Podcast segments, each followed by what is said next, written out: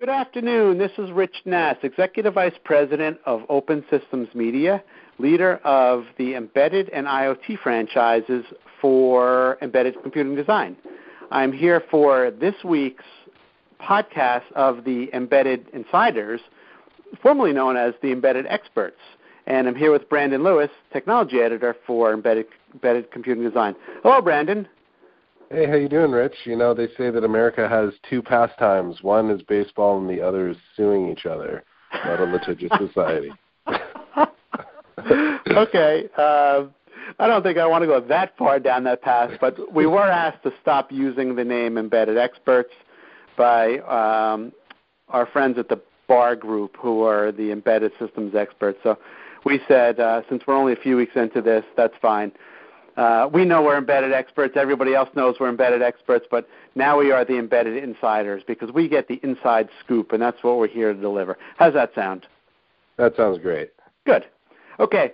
So um, this week, what I'd like to talk about is a, a topic, the topic of security, which I know we've covered before, but with a, a different twist in that it came up in a very strange way in our embedded market study.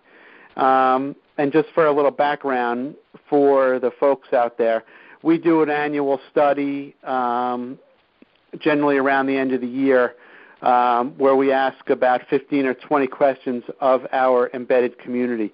Things like um, uh, what are the choices you make in the process of your design? Who do you choose? What are your design uh, limitations and constraints? And stuff like that. Um, so now we're in the third year, and, and we'd like to see the trends. That's actually what makes it interesting, not so much the raw data, but the year-on-year trends. Um, so this year there was an, a very interesting trend. Now we always talk about security and how important it is, and, and I certainly don't want to minimize the security at all. But one of the questions was, um, what are the most important factors in choosing an operating system? And one of the choices people could make, and I have to make this bigger because my eyes aren't as good as they used to be, um, the security. And for some reason, that went down by a fair margin. And I looked at that and I said, what's up with that? Now, um, I asked Brandon, what's up with that? And he actually had a really good answer. So I, I will let him explain his answer. Yeah. That that really was interesting. You know, there's so much about security in the media um, that you would think that security would just be on the rise in every context in which you could think of it as you know in terms of embedded or IoT design. However, from an operating system perspective, if you're developing with an operating system, you're probably thinking that the bulk of security uh, and, and actually hacks for that matter is not going to come uh, into the operating into the operating system or as a result of something the operating system is doing, it's going to be protection that uh, protection or an attack vector that's coming in from the network. But probably more importantly now, uh, from the embedded system standpoint, uh, something that'll be protected by hardware. You know, you hear so much about a root of trust, and a root of trust like uh, TrustZone or a TPM chip, what have you. Those uh, are really going to form the foundation of an operating system anyway. So maybe when you're picking an operating system, you're thinking, hey, the hardware is going to take care of it. But if that's the case, then we look at the question that asks, uh, where is the question? Um, what are the most important factors in choosing embedded processor? You would expect the security features to go way up, wouldn't you? Definitely would.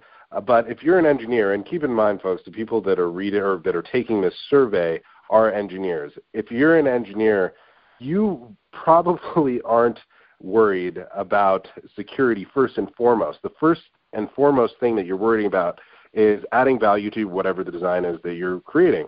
Um, so, you know, while there may be a higher level uh, trend towards, you know, we need to make sure all of our devices are secure, at the end of the day, the engineer, the line engineer's job is to create a product that adds value that can make a company money.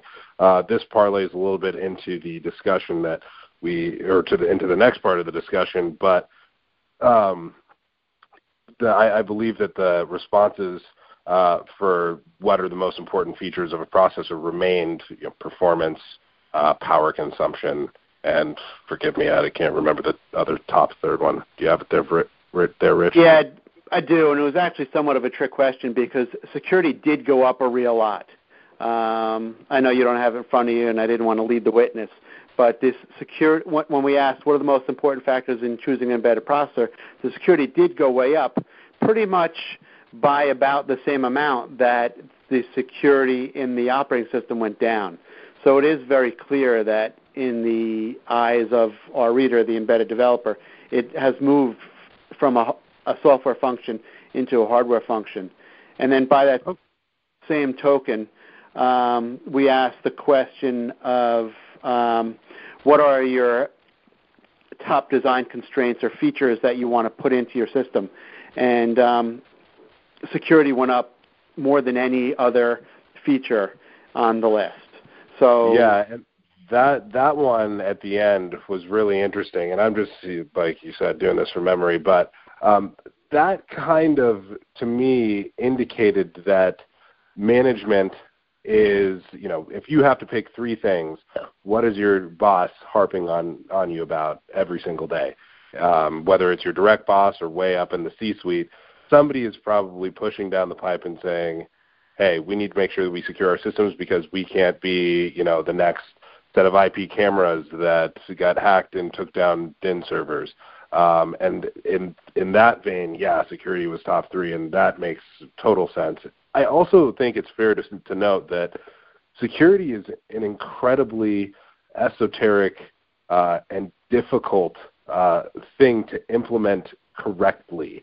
Um, you know, you're talking about, especially when you get into things like elliptic curve cryptography, that stuff is like black magic voodoo math that really outside of these crazy applications, um, you know, of creating cryptographic graphic keys that can't be broken and uh, ciphers, you know, it doesn't really have any place in the real world. Uh, so not a lot of people understand it. Not a lot of people are able to do it.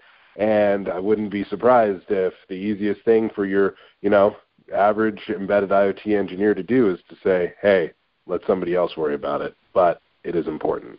Black magic voodoo, huh? It's some crazy stuff. I tried to read up on it. I read a like half a book um, about elliptic curve cryptography and how it worked.